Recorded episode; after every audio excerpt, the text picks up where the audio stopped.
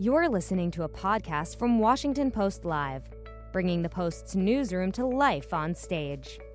On July 22nd, presidential candidate Senator Amy Klobuchar sat down with the Washington Post Live to talk about the issues driving her campaign and how she plans to stand out in the crowded Democratic field. Let's listen. Good morning. Hello. I'm, I'm, Bob Costa, national political reporter here at the Washington Post. Thanks so much for joining us this morning for another Post Live 2020 conversation. And thank you so much, Senator Klobuchar, for being here this morning. Well, thank you, Bob. Taking some time off the campaign trail. Senator Klobuchar, we cover her on Capitol Hill and on the campaign trail now, of course. Former prosecutor from Minnesota, U.S. Senator, now running for president. You're facing a lot of tough questions, not only as a candidate, but as a U.S. Senator. Big issues in the world. One of them right now is Iran escalating tensions. Would you support military intervention? Uh, not at this time. Uh, I think that if the president was at all serious about that, you always leave everything on the table, but if he was serious about that, he has to come before Congress for an authorization of military force uh, instead of relying on the past authorization of military force, which goes way back to 9 11 and involved Al Qaeda um, which isn't an issue here. So that would be my first response to that. My second uh, is that we didn't have to be where we are today with the news this morning that uh, 17 people uh, Iran claims uh, that they have arrested and that they're going to put to death for what they claim claim are CIA con- uh, connections or the fact that a British tanker uh, was the crew was taken hostage. Um, we wouldn't have to be there if he had simply stayed in the Iranian nuclear agreement. For so long, our uh, major, one of our major focuses of U.S. foreign policy was to make sure that Iran didn't get a nuclear weapon.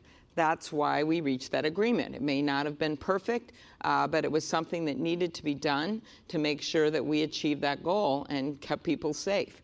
Uh, instead, he decided uh, to leave basically our European allies holding the bag, gave leverage to China and Russia, got out of the agreement, and claimed that he was going to make us safer and that he would get a better deal.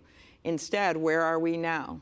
Uh, 17 people allegedly arrested, a crew taken hostage, uh, and as we speak, uh, Iran blowing the caps uh, when it comes to uranium enrichment. So, uh, what would I do? I would work to renegotiate ourselves back into that agreement. As part of the renegotiation, if you would re enter the agreement as president, but before that, right now, should sanctions be relieved to try to de escalate the tensions?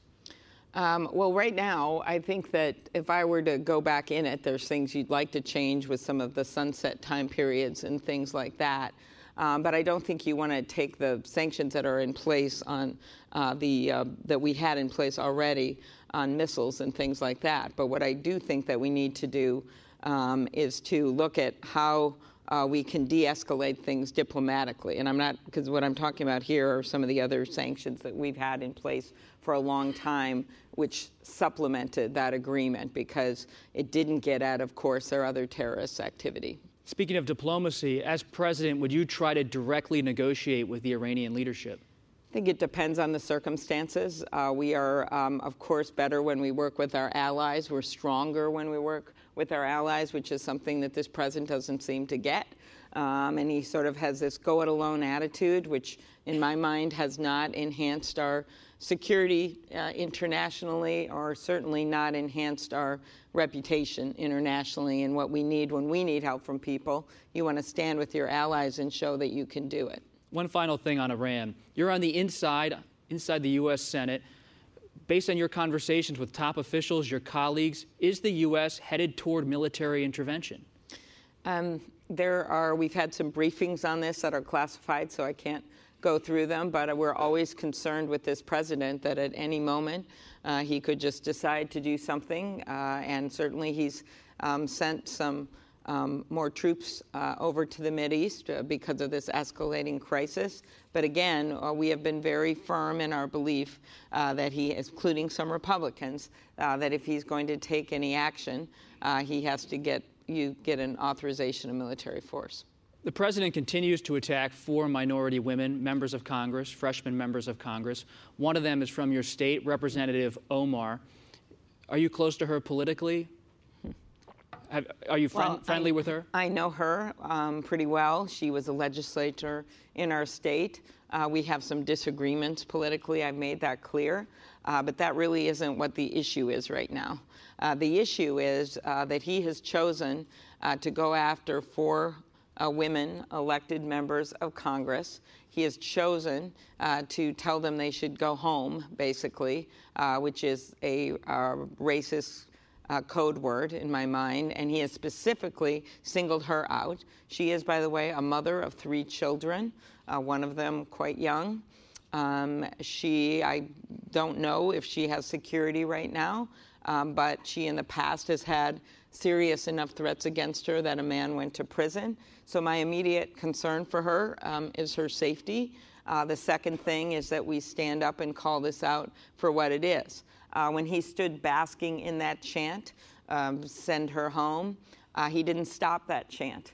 Um, and two things that came to my mind. The first was when John McCain was in my state, in Minnesota, and someone said something uh, racist about Barack Obama uh, at a, at a, ra- uh, town hall meeting right before the election was coming up.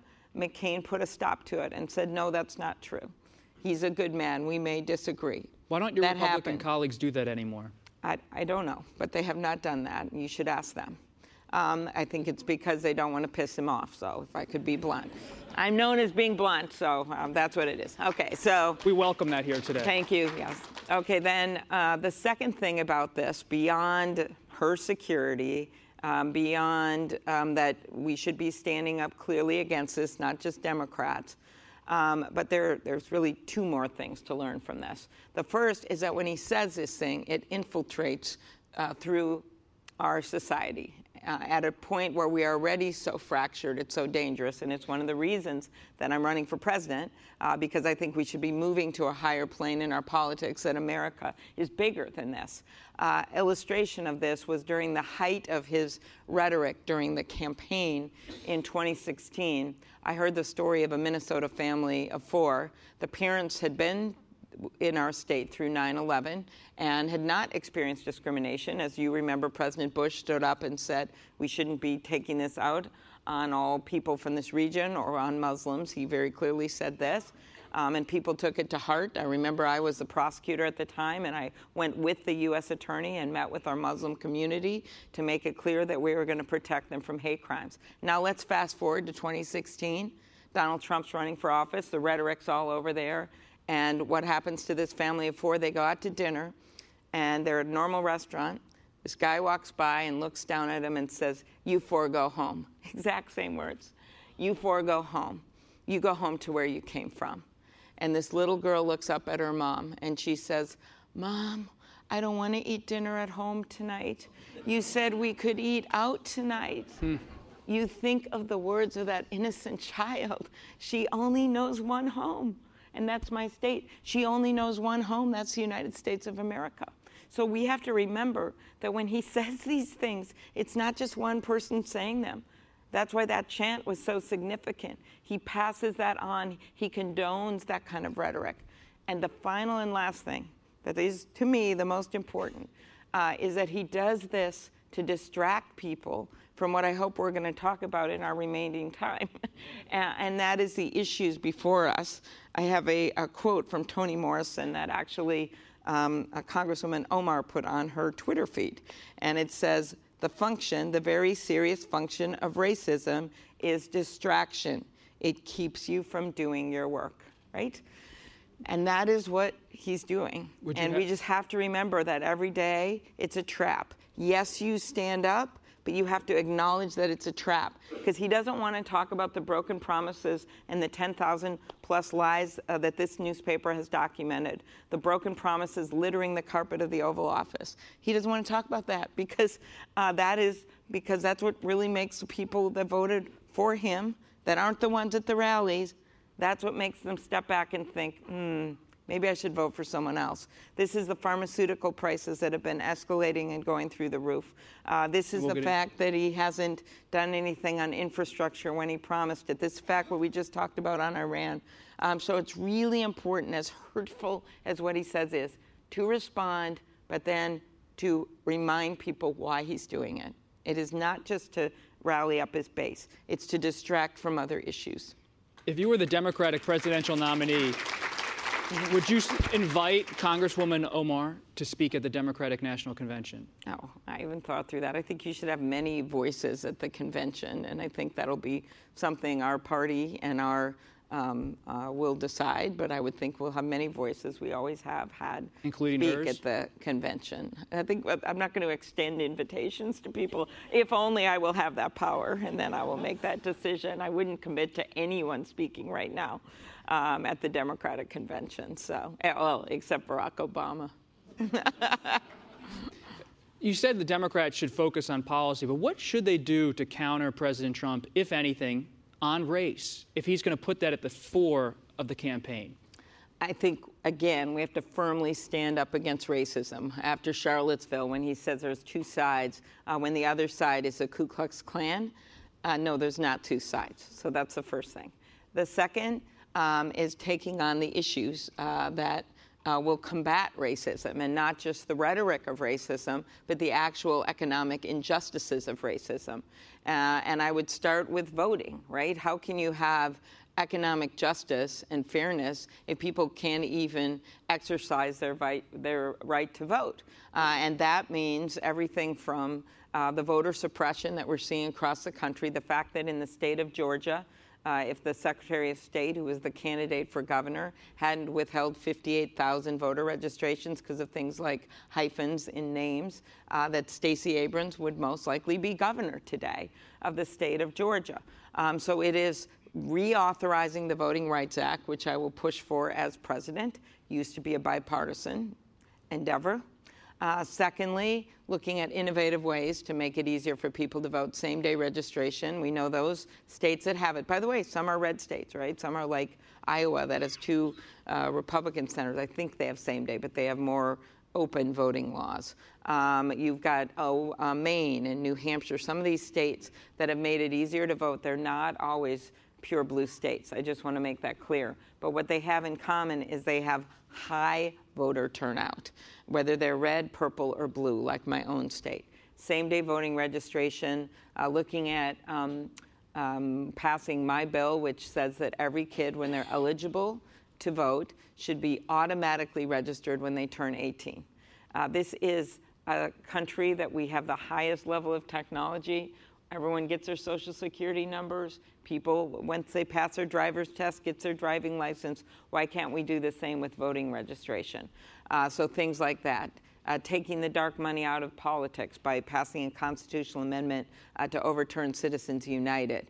Um, looking at the whole panoply of things available to us to do when it comes to elections. Um, I think that's the first thing. The second is just um, policies. Uh, it is the African American uh, community and the immigrant community uh, that is most hurt uh, when things are done with uh, cuts to programs with heating or cuts to programs uh, when it comes to um, helping people with education.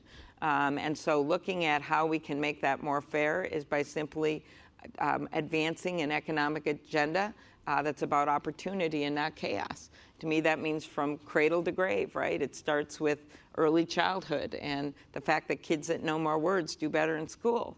And so that's all day kindergarten, and that is a better preschool. Uh, that's um, uh, work family leave, and that is childcare. Then you go into school and making sure our public schools are better funded and our teachers are paid. And then you go into the college level and making sure uh, that we make that more affordable, especially with one and two year degrees where there's so many openings, so many kids that have gone off the grid that could get back on the grid uh, with, with uh, getting those degrees and then move on to a four year degree. My sister did that. She never graduated from high school. Uh, she went and got her GED uh, years later and then got enough confidence to get her uh, a two year community college degree, and from there got a degree in accounting. My dad got a two year community college degree. Uh, so I'm someone that kind of has lived that world and understands it um, in my heart, uh, how important it is to understand uh, that in communities of color and really all of the country, there are many paths to success. Robert Mueller is testifying on Capitol Hill this week. You're a member of the Judiciary Committee in the Senate. What should Democrats ask him about the Attorney General, William Barr? Mm-hmm. Hmm. So I think the first thing that well, I want okay, I have my own selfish thing I want asked. What's that? Well, it's, a, it's related to William Barr because at the end of our uh, hearing with Barr, at the very end, I think he was kind of tired, and I went in with like one of the last questions. It was my second round of questions, and I asked if Director Mueller and his team had looked at the tax returns and the financial documents, and Barr said, "Well, you'll have to ask him." And I go, okay, are you going to make him available then to come here so you don't know? And he said, no, you got to ask him. Well, we still aren't seeing him in front of the Senate Judiciary Committee, but I very much hope that someone asks that question. And it's related to Barr because the House members, who, if they're listening right now, uh, they will be able to cite that part of the transcript. So hopefully that question will be asked. Um, I think that there should be questions about what he was told about how he could roll out his report and everything that happened with the summary, which he clearly had some issues with when you look at the letter that Mueller later sent saying uh, about that summary and the characterizations of his report. I think that's important, especially journalists will thrive on if there was some kind of an attempt to squelch Mueller. But I think the real core, Bob, of what needs to be looked at here is, of course, questions about the obstruction of justice pieces of this. Uh, oh, questions about now this is a good journalist one about when this these things can be declassified. Right. His views on that. I have been able to see only uh, the um, volume of the report about obstruction because I'm on the Judiciary Committee. I've been able to see those parts of the classified, which was I found interesting.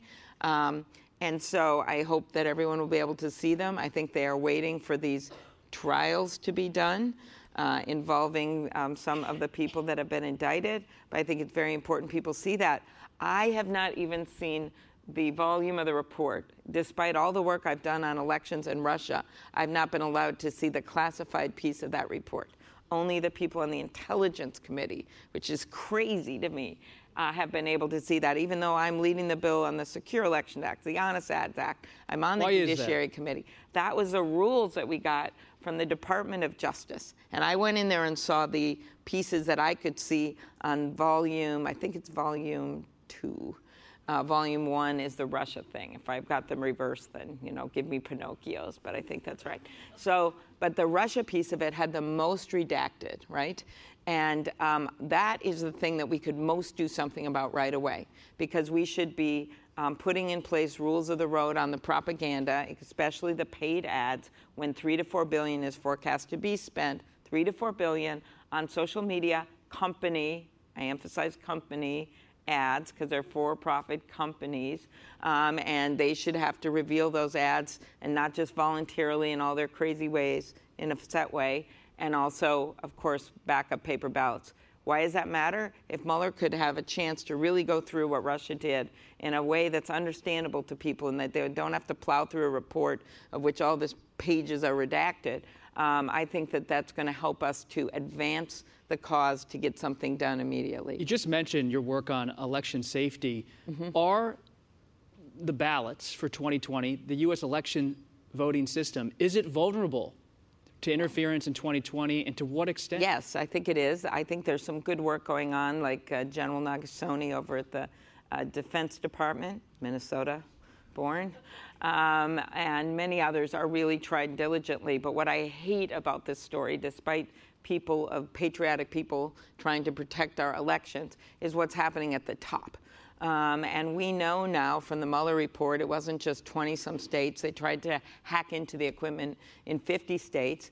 Um, in Mueller's report, he said they were doing it in a sweeping and systematic fashion. If that's not enough for you, Christopher Wray, the FBI director, who I'll get to question uh, tomorrow, so that'll be good. Um, uh, Christopher Wray said that it was a dress rehearsal 2018 for 2020. Dan Coats, uh, the president's director of intelligence, um, has said the Russians are getting bolder, right? And you also have other interests that might try to hack in. So I think it's a scary time. Um, and I don't. I hate that 14 or so states don't either. They either have partial or no backup paper ballots. New Jersey has no. So if you had a close presidential race, they hack into a few counties in one state. We have chaos uh, which is something the president seems to like.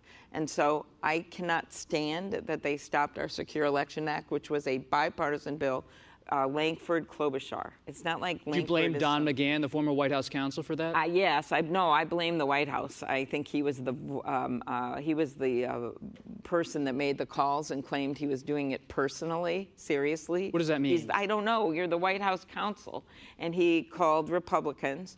Um, and then also, Mitch McConnell did not want that bill to advance. That is despite the fact that Richard Burr was on the bill, Lindsey Graham was on the bill, um, and they stopped it in its tracks. And not only that, they've stopped the Honest Ads Act, which is requires this public uh, airing of what these ads are, just like the Washington Post or ABC or CNN would have to explain what the ads are and who's paying for them. Not true of our why? friends in the social media. when you're talking world. Mm-hmm. to your colleagues in the Senate, the Republicans, and you ask why is this being stopped, what do they tell you privately? Oh, they don't. They're embarrassed by it. I think they know it should go forward. I think they, some of them have said that McConnell doesn't want it to go forward. Yes. Uh, some of them, you know, I, I don't know how they can explain. We, I mean, why even go to the Senate if you actually are allowing elections to be corrupted? Why would you want it? It, it may, either a political party could be either side, or a um, foreign government, or criminal element. Why would you not want to protect our democracy from paid ads that are bought in rubles or paid ads that have fake videos, which is going to be the next thing? That Nancy Pelosi thing was a just a little taste of what we're going to be seeing that that that doctored video on the presidential level and in the Senate campaigns and House campaigns, where you're not even going to be able to tell if videos are real, or the paid ad uh, that was sent out with a woman, an innocent woman's face, African American woman from Chicago, in the 2016 Hillary race, her face, and it said, "Why stand in line?" It was paid for in rubles. Targeted on African American pages in swing states. Why stand in line to vote for Hillary, you can text your vote That's- at eight three that's not legal. That's illegal. But they can't, you know, they know it's paid for. So should social media companies and tech companies be, be social utilities, be public utilities, to, pr- in order to protect election law? I think we need a huge overhaul of how we're regulating them, right? We need privacy laws in place. We need election laws in place. They just cannot get by anymore with saying, oh, we're just so cool. It's like the internet of ideas, and you can put on your cat videos when they are actually playing a major role in disrupting our elections. so why not have them be publicly regulated? well, they should be regulated, and we're, we have a number of ideas of how we can do it, but there doesn't seem to be a will to do it if it's benefiting certain people that want to have dirty ads run on their platforms. We're talking about the 2020 election and the result. One final thought. Some Democrats worry that President Trump might not concede. Do you have confidence that if he's defeated, he will concede and leave? Um, I, think I think he will concede. I think it will be much benefited if we have a mandate in a huge election, so he can't mess around with people's heads about the election. So that's just the more votes uh, that are in there to defeat him, the better off we are, and then we won't cross that bridge. When you jumped into this presidential race, you said you were a progressive. You've been a progressive in the Senate. Progressive a proven Democrat. progressive. Well, that's Well, your- no, I think it's Well, that's- important. I think you want to. But you also said you're a pragmatist. Yeah. Is your party moving too far to the left right now in this presidential race? We have a lot of voices in our party. We are not the party where one man, as in the Republican side, Donald Trump, says, How high can you jump? And everyone says, Oh, I'll, I'll, maybe I'll jump as high as I can. They, they, they just go as whatever he wants right now, they're doing. We are a party that has different views. That's what happens when you uh, include more people in America, and we've always been that way.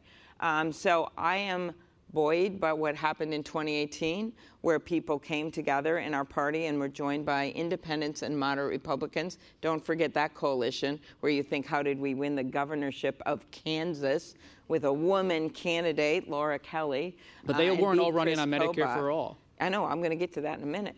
I'm just leading with the positive. I'm kind of a happy warrior. And looking at looking at the proof here is that we came together, we elected more women than ever before, we elected more people of color than ever before, and we won in states that no one thought we could. And if you don't believe me, four words. Former Governor Scott Walker, all right? So, okay me, I can only speak to my Please views do. on these things. So my views on these have been very clear from the beginning. I have not vacillated. Uh, I am someone that believes we need to improve on our health care. We need to reduce costs for our health care. And there are many ways we need to do it. Uh, and the first is that we should build on the Affordable Care Act. By the way, we could immediately do something with cost sharing and reinsurance, which doesn't exactly fit on a cool bumper sticker, uh, but it is something that there is a bipartisan bill and it's been proven to work in many states. but the big ticket item is to have a public option. And you can do it with Medicaid, you can do it with Medicare. And no, I don't believe we should kick half of America off their private insurance in four years, which is exactly, very clearly, what that bill says, uh, the Medicare for All bill. At the same time, um, I don't think uh, that it is an incremental step to go to a public option. I think that is a bold step. It's something that President Obama wanted to do, and it is a way uh, that we could bring costs down from for everyone by having an option for them to buy into. The other big ticket item that no one has dealt with under Democratic or Republican administrations is taking on pharmaceutical prices. And I have led on that since I've gone to the Senate. Uh, the vote on bringing uh, less expensive drugs from Canada, that was a Klobuchar Sanders amendment. Uh, the bill to allow for unleashing the bargaining power of 43 million seniors so they can get less expensive uh, prices under Medicare, that's a bill that I've led uh, for years. Um, and Pharma thinks they own Washington. Uh, they have two lobbyists for every member of Congress. they don't own me. Uh, and I think this is uh, way past time to work on. So I'm actually really excited about this. A president herself can actually order, uh, can actually apply for a waiver to lift the ban on bringing in less expensive drugs from other countries. Imagine the competitive impact. Uh, you can stop pay for delays, a bill that Grassley and I have had for years. Uh, that would stop big pharma from paying off generics to keep their products off the market. Uh, they know there's change ahead, but it's going to become much firmer and stronger if I lead the ticket. And v- Vice President right Biden has proposed adding a public option to the current law. Mm-hmm. What makes your plan different? No, you should ask him what makes his plan different than me, because I came in first. Um, so um, I think I am open to doing it two ways. Uh, one is with Medicaid, and one is with Medicare. Uh, one is a uh, Brian Schatz bill that I'm a co sponsor of. Um, which is interesting. It's using Medicaid, which people aren't talking about a lot. Uh, Medicaid already covers people of all ages. Um, it, as you know, already allows for negotiation of prescription drugs. Uh, so it could be an interesting option. His Brian's um, bill right now does it on the exchange, so that would be one way. The other way to do it is outside of the exchange, um, so that anyone can buy into it. We're not just talking about people who qualify for the Affordable Care Act. That is a plan that Tim Kaine and Michael Bennet have that I'm a co-sponsor of, and that would allow for buying into Medicare. So that's another way you can do it. When you're my... talking to voters on the campaign trail and they say they like your style of politics, uh, as you say, you call yourself a proven progressive and who also is a pragmatist. They say, well, we also like Vice President Biden. If they're choosing between you and Vice President Biden, what's your pitch to them? What sets mm-hmm. you apart, big sure. picture, from VP Biden? Okay, so uh, the first is that I'm from the Midwest. Uh, and if any, uh, the one thing that really unites uh, our party right now is that we want to win. And everyone knows in 2016, uh, we had some major issues in the Midwest. I have actually led the ticket uh, in my state, but a state that's purple, uh, where I have won every place, every race, every time. I have won every congressional district, including Michele Bachmann's um, three times in a row. I have won the counties, I have won the congressional districts where Donald Trump won by more than 20 points. Uh, and I have not done it by selling out. I've done it by going to where people are, by being honest with them, by looking in the eyes, by being blunt and telling them and listening to them and coming back with solutions. And it was pointed out in my introduction. As a result, I have passed over 100 bills uh, where I've, been the lead Democrat through some pretty gridlock times, and these were not volleyball resolutions. Um, the uh, second thing um, about me is I'm a woman. Uh, I like to say, may the best woman win. Um, I think we saw in 2018 that women were allowed to, uh, when they were running, they were able to win in some uh, really, really hard districts. I personally think the politician in America uh, that both that has most gotten under Donald Trump's skin uh, happens to be Nancy Pelosi, who happens to be a woman. All right. So I just look at those factors, and I think that's uh, something you asked what differentiated me from the vice president. Um, and then I think the rest of this um, and issues and things will be left for the debate stage with many to go. I was pleased yesterday. I got my final poll, so I'm qualifying uh, for the fall debates uh, based on the polls. And then, um, thank you. So that'll be good. You're a former prosecutor. Do you think Vice President Biden's support for the 94 crime bill should be a problem? I think Democrats? it's something that he is explaining and will continue to explain. Um, and I think he's started doing that. I think that um, and a bigger to take this to a bigger place, so we're not just spending this entire election relitigating the past. Um, I think records are important, and I think that you should. Um, in my case, I'd make uh, the argument that the fact uh, that I have gotten bills passed, that I've worked across the aisle very successfully, uh, that I'm someone that has a respect, I'm in leadership uh, in our party in the Senate. Um, I think those things should matter. And along with that comes explaining votes, right? And explaining why you did things or if you would change it today. That's all fine. But I think what's most important to the people of this country is a positive economic agenda going forward. And that, of course, includes criminal justice reform. I view it as an economic issue when you are leaving people out of their economy uh, if they've gone away for so many years that they're not part of not just part of their families, they're not part of the economy. And that's why I was a strong supporter of the First Step Act, along with a number of the uh, current senators who are running, uh, which reduced sentences for nonviolent offenders. I did that, came into that as a prosecutor. Uh, which I think is a helpful view to have to have hear a former prosecutor say this isn't right. We need to change it. I always used to say we're uh, we like to be a business when we're prosecutor's office and that we want to be efficient and be accountable for our sentences, but we're not a business in a very important way. We don't like to see repeat customers, okay?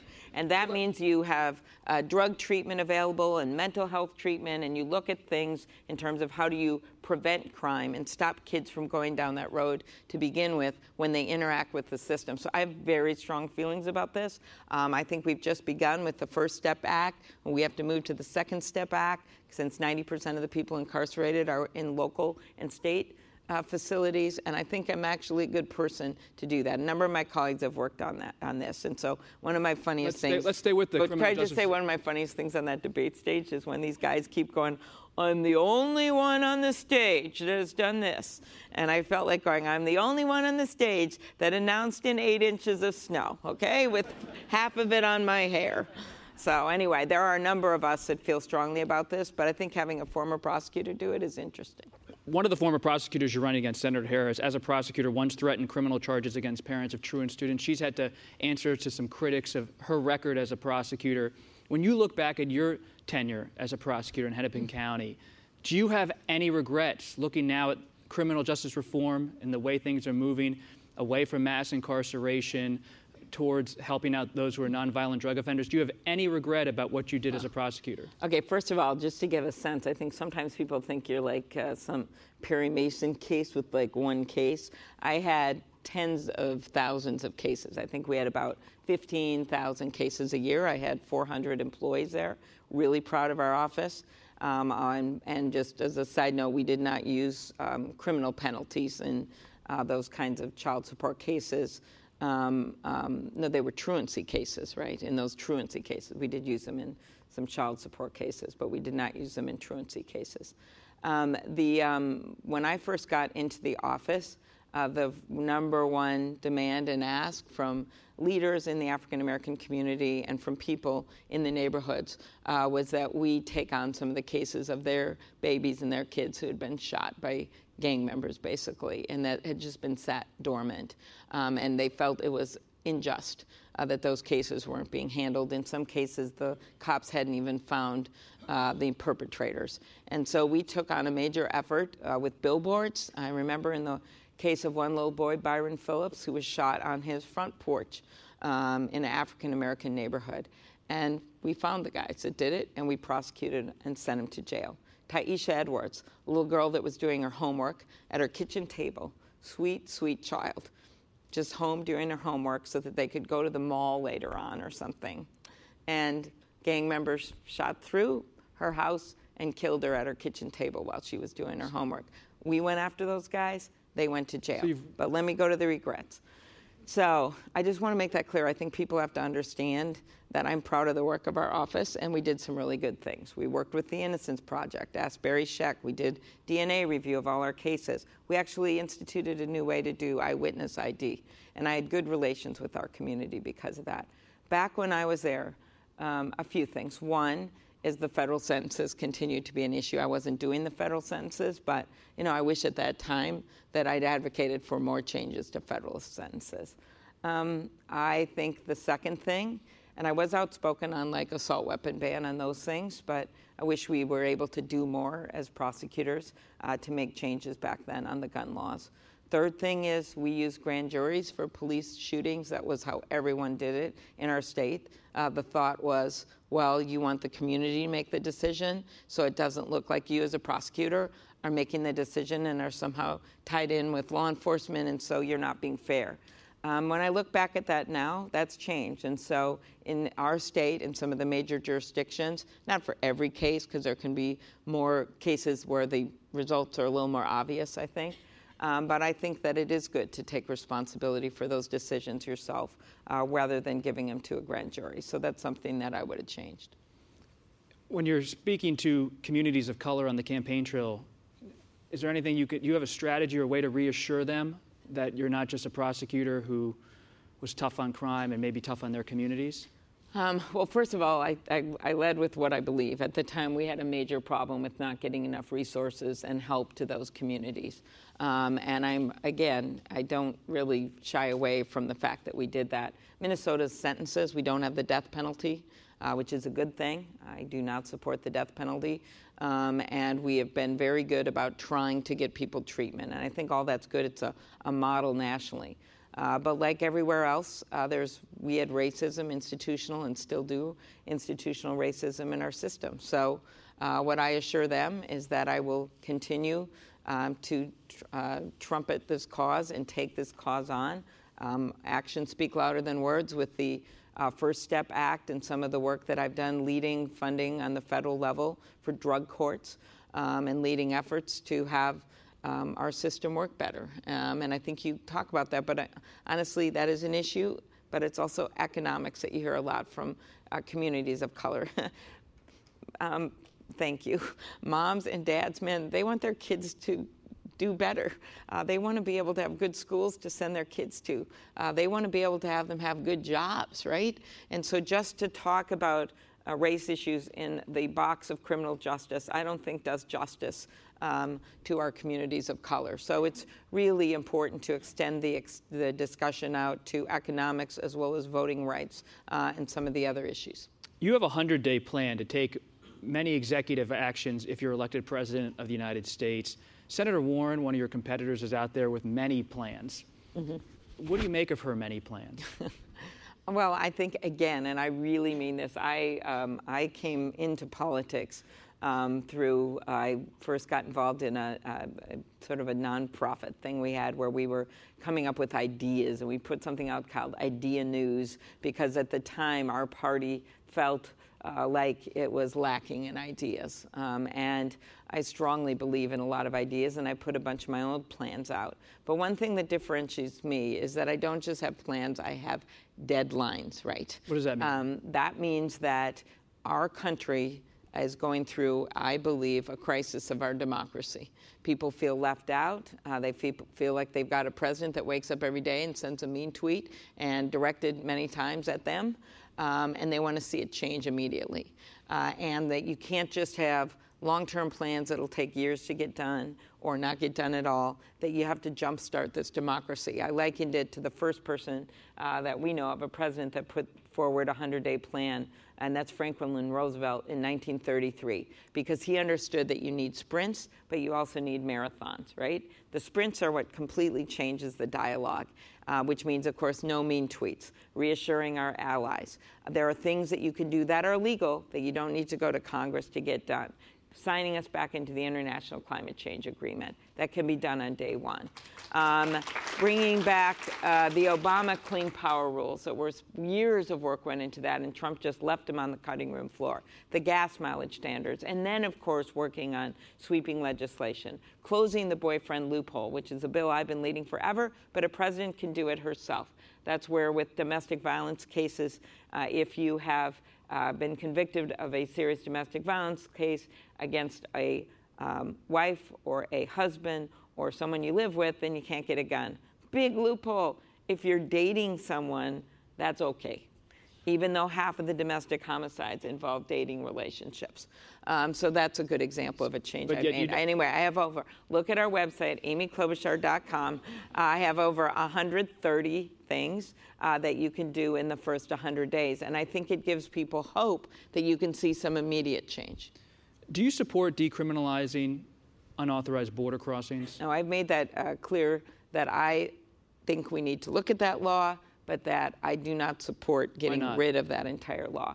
Uh, because I think this is all comes down to enforcement, and you may have cases uh, involving um, security uh, where uh, you would want to be able to have the tool of that law. Uh, but I would certainly greatly, and you can do this in the first 100 days, I would greatly change these policies um, and the enforcement emphasis and on um, not separating kids from their families and um, the closing these private prisons like the one that I visited in Homestead, the Homestead one in Florida. Um, I would do this. Um, in those first 100 days, I would stop these actions against dreamers, the 2 million people in our country that came here through no fault of their own, uh, and work to get them on a path to citizenship.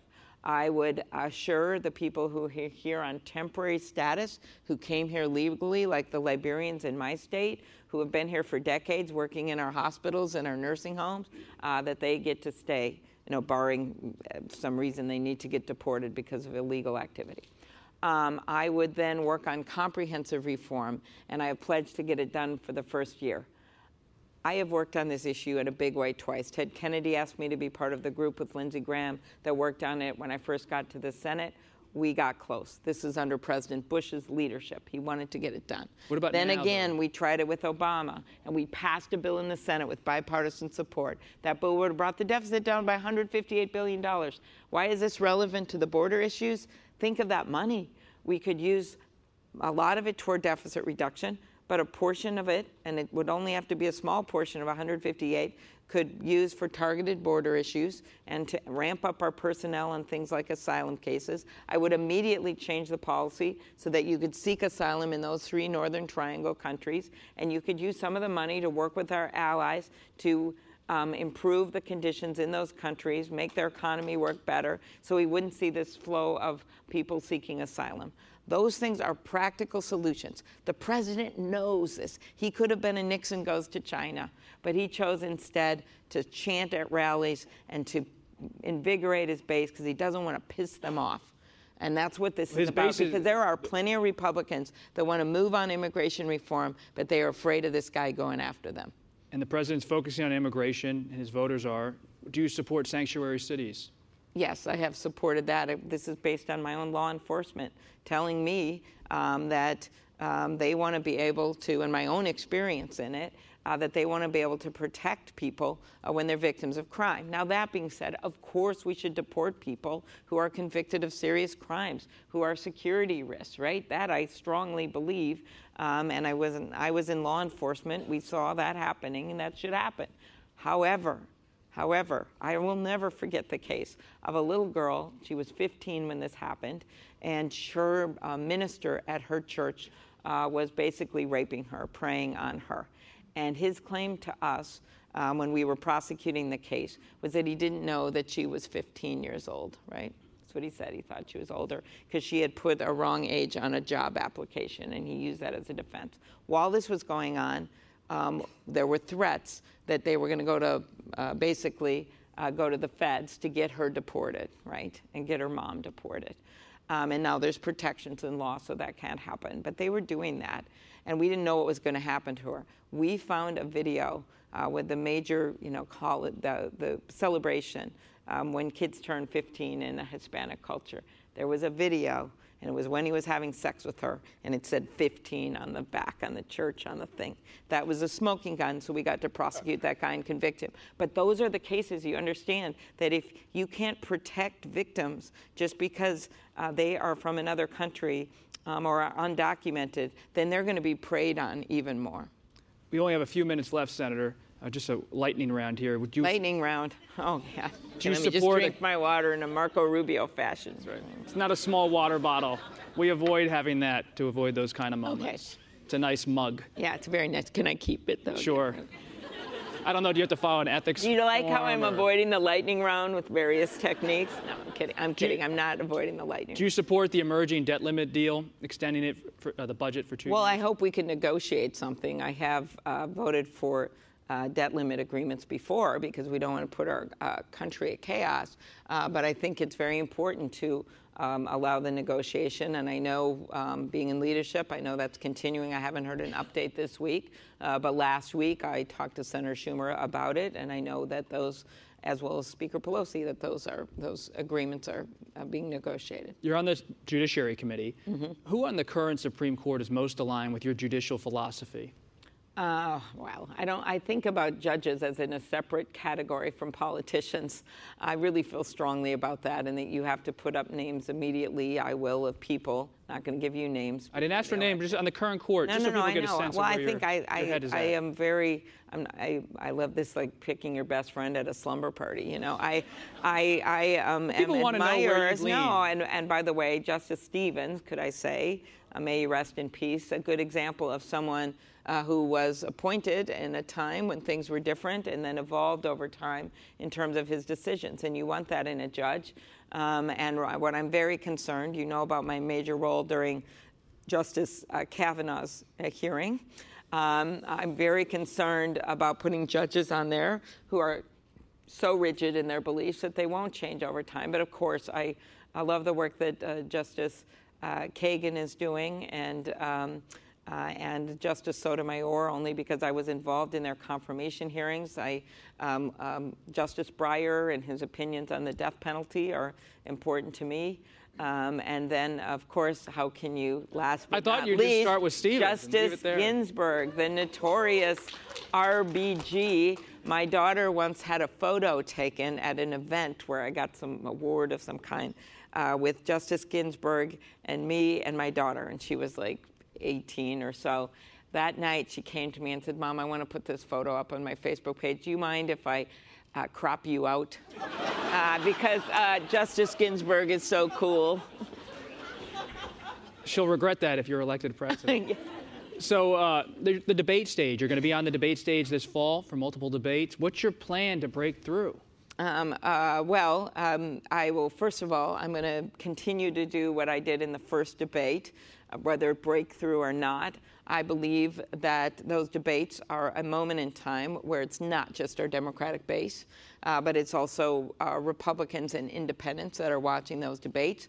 Uh, so you have a job of showing how you're going to be as a candidate, uh, which is using uh, the moment to advance an optimistic uh, positive economic agenda for this country. They're not just looking uh, to get rid of the guy, although a lot of people are. They're also looking for what you're going to do as president and a contrast to President Trump. I was shocked on our debate stage uh, that more people didn't do that. I mean, I was able to talk about how his economic plan for the middle class and most of us has been all foam and no beer. Uh, I was able to talk about how he's been conducting foreign policy at 5 a.m. in his bathrobe. You know, I Is think it enough to run against President Trump at this is point? important. Don't you have to run against your other dem- yes, fellow Democrats? and there will be moments in this debate. Uh, I understand that, especially looking at my debate one night. I'm again debate one. Um, and, um, and where you're going to be able to differentiate. I did some of that. I talked about in the first debate how I was concerned about the free college proposals um, that um, allow wealthy families to be able to have their kids go to college for free. I think the money should be focused on everyone else uh, that need the help, and I put my idea forward on Pell Grants, um, and also, which we already talked about today, um, differences on health care and how we proceed there. Uh, but I will remind people, and I will do that and make a point of it. I always have. But what unites us as a party is still much more important uh, than what divides us. So I think that point is going to have to be made. But you're right, that's what debates are for. I was particularly happy to see uh, that I wasn't on the stage with every giant uh, height wise, um, which I was in the first one. I had, I think, five men over six foot two. Who are you next to now? Uh, someone noted that that means I'm more grounded when I was the. Um, but I was, I'm, I'm the average so, height for a woman. Do you know I'm who you're next to this time? and? I look like a shrimp up there. I like. I'm the average height. Uh, yes, I'm going to be next to. I'm going to be, let's see, next to Ryan, who's tall. He's really Tim tall, Ryan right? And then uh, Mayor uh, Buttigieg is. Is it enough to be South Bend mayor? To, is that enough experience to be president? That'll be something we can discuss at the debate. I think so. Are you saving anyway, it for the debate? I think, I think you can come. He's your many, Midwestern competition. I think you can come from many different backgrounds, um, and I think that that is important. And we've had presidents that have come from all different backgrounds, like the current one we have. He didn't have a lot of, he did not have a lot of experience in Washington, um, and but I do think I will make the case that um, having some experience and having um, um, getting things done does matter. And I know that's not a cool thing to say right now, uh, but I think it should be. Um, and I think that matters. Um, and I think it's important to um, look at candidates not just based on what they say and what they promise. Uh, this is a country of hope, not false hope. Uh, it's not just based on what they promise, uh, but also what they can show that they've actually done. I do think that matters. Final and it matters to voters in this election. They want to make sure that you're going to be able to make the case against Donald Trump, which I think needs to be made with that optimistic economic agenda, by ignoring him at times, and also by using some humor against the guy. Okay he uses humor, and, and you guys maybe don't think it's funny. And I don't always think it's funny, but he does that. And to point out the absurdity, you have to be able to go with the punches. Uh, so when he, I announced and he made fun of me for talking about climate change in a blizzard, and he called me Snow Woman, which I thought, well, this works pretty well in New Hampshire. But when he called me Snow Woman, I wrote back, uh, Donald Trump on Twitter, uh, the climate change science is on my side. I'd like to see how your hair would fare in a blizzard. so, you know, I think right. using those kinds of approaches, being blunt, being tough, being honest, is going to matter in this election. And that's what people are looking for in a candidate. Final question, and really appreciated this conversation. A Minnesota question, just based on news this morning. The New Yorker has a new story out about former Senator Al Franken taking a, a new look by the reporter Jane Mayer at the allegations of uh, sexual harassment against the former senator. Would you support a political comeback by Senator Franken? Okay. Um, uh, that is that's going to be uh, his decision, but I think he's made it pretty clear to me that's uh, not what he plans right now. He started a um, a podcast, and he has um, um, been working hard. He helped a tribal school in a big way, um, which is something he really cares about recently in our state. Um, I think I have made it clear, I have not read this article, um, uh, but I have made it clear that it's the historical record that um, we are friends. I did not call for him to step down publicly, uh, but I did feel, I did condemn uh, his behavior, but I felt strongly that it should go through the ethics process, um, that that was the right place for it to go. And at the time, Senator Isakson uh, had announced that process. And every workplace should have a process uh, when, um, when claims are made. And there are some that are so egregious, um, which we know of uh, sexual assault claims, other things, that immediate action must be taken. In the Senate, that process was the ethics process.